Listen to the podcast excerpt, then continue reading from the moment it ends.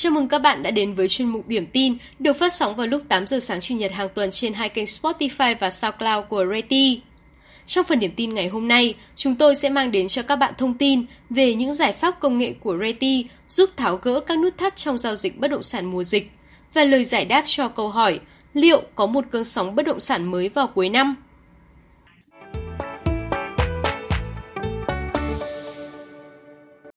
Việc ứng dụng công nghệ vào trong bất động sản là xu hướng tất yếu và có thể giải quyết nhiều vấn đề, đặc biệt là tối ưu hóa việc truyền tải và tiếp nhận thông tin nhanh chóng, minh bạch, dễ dàng và thuận tiện. Đây là cơ hội lớn cho cả phía doanh nghiệp và người mua bất động sản. Đặc biệt, trong tình hình đại dịch COVID-19 đang có những diễn biến ngày càng phức tạp như hiện nay, chỉ cần một chạm trên smartphone cùng các ứng dụng, website bất động sản liên quan, doanh nghiệp và khách hàng có thể thực hiện trao đổi về các dự án đầu tư, thực hiện giao dịch mua bán với khách hàng mà vẫn có thể đảm bảo công tác phòng chống dịch bệnh theo khuyến cáo của Bộ Y tế.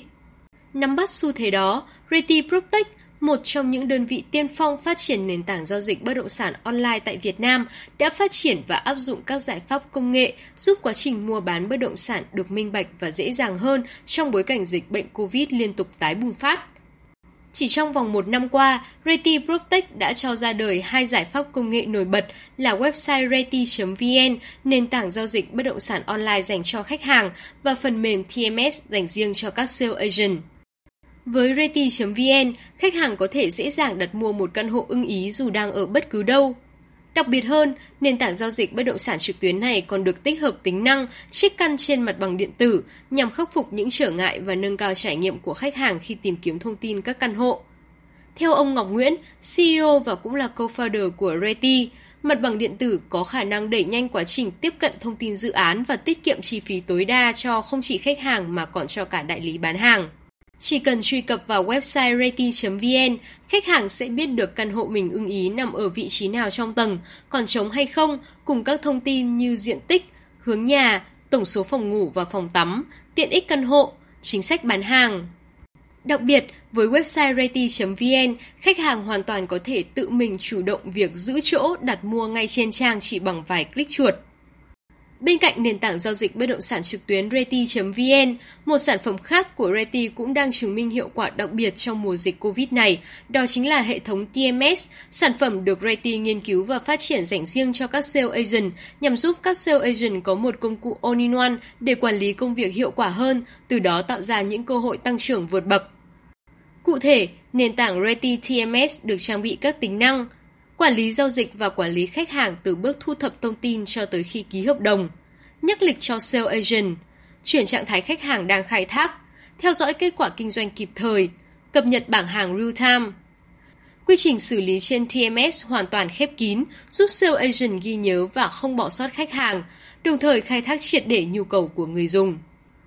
Nhờ những tính năng này, TMS sẽ mang đến cho sale agent quyền lợi truy cập dò hàng nhanh chóng, minh bạch, theo dõi và quản lý giao dịch dễ dàng hơn, lưu trữ và phân tích dữ liệu khách hàng để tối ưu hóa hiệu quả công việc. Có thể nói, với những tính năng toàn diện, đột phá, Reti TMS hiện là sản phẩm dẫn đầu trên thị trường, tập trung số hóa quy trình làm việc cho các sales agent. Theo chia sẻ từ CEO của Reti, trong tương lai, Reti TMS sẽ hướng tới phát triển toàn diện tất cả các công cụ cần thiết để nhà môi giới có những cơ hội tăng trưởng vượt bậc. Đặc biệt, tính năng ứng sớm hoa hồng và học viện Reti cũng sẽ sớm được ra mắt để mang đến trải nghiệm toàn diện cho người dùng.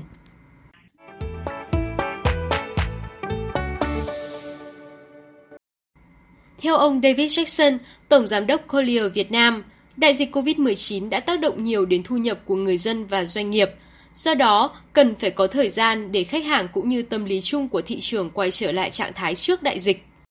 Còn theo các chuyên gia, khi chưa đạt được miễn dịch cộng đồng thì thị trường bất động sản vẫn còn phải phụ thuộc trực tiếp vào diễn biến của dịch bệnh.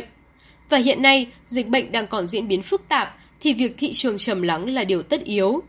Trầm lắng ở đây không có nghĩa là nhà đầu tư không có nhu cầu, mà họ đang bị hạn chế các hoạt động giao dịch trực tiếp như tư vấn, tham quan dự án, tham gia các buổi bán hàng. Tâm thế chung của thị trường hiện nay là chờ đợi. Với chủ đầu tư, họ chờ đợi dịch bệnh qua đi để triển khai kế hoạch bán hàng. Còn với khách hàng, họ chờ đợi để đa dạng hóa lựa chọn sản phẩm, tìm hiểu kỹ hơn dự án trước khi chốt giao dịch. Mặc dù các giao dịch đang chững lại, song một tín hiệu khả quan là chưa xuất hiện tình trạng bán tháo, bán cắt lỗ giảm giá. Ngược lại, ở một số thị trường vẫn có dấu hiệu tăng giá. Điều này cho thấy bất động sản vẫn có lực hồi phục tốt sau dịch. Tuy nhiên, chu kỳ phục hồi ngắn hay dài sẽ phải phụ thuộc vào thời điểm kết thúc của dịch bệnh. Các chuyên gia bất động sản cũng cho rằng sự hồi phục tâm lý vào thị trường của người mua bất động sản phụ thuộc hoàn toàn vào tình hình kiểm soát COVID-19. Nếu dịch kéo dài đến hết quý 3, các chuyên gia dự đoán nhóm nhà đầu tư chưa chuẩn bị kịp sẽ đuối sức và chấp nhận bán cắt lỗ tài sản trong giai đoạn tháng 8 đến tháng 9. Đây sẽ là thời điểm mua vào tốt nhất cho những nhà đầu tư đang chờ đợi bắt đáy thị trường. Sự hào hứng mua vào của những nhà đầu tư mới sẽ giúp mặt bằng giá cả nhà đất quay đầu tăng trở lại chỉ khoảng một tháng sau đó. Do đó, những nhà đầu tư muốn bán bớt tài sản nên cố gắng cầm cự đến khoảng tháng 10 đến tháng 11.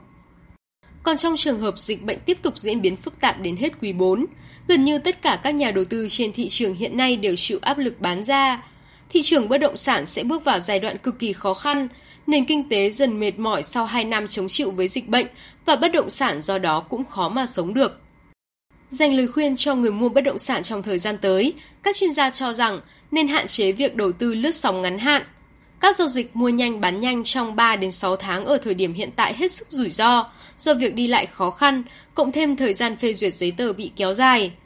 Thay vào đó, nhà đầu tư nên tập trung vào các sản phẩm dài hạn, chọn một bất động sản tốt với giá tốt và mua để dành.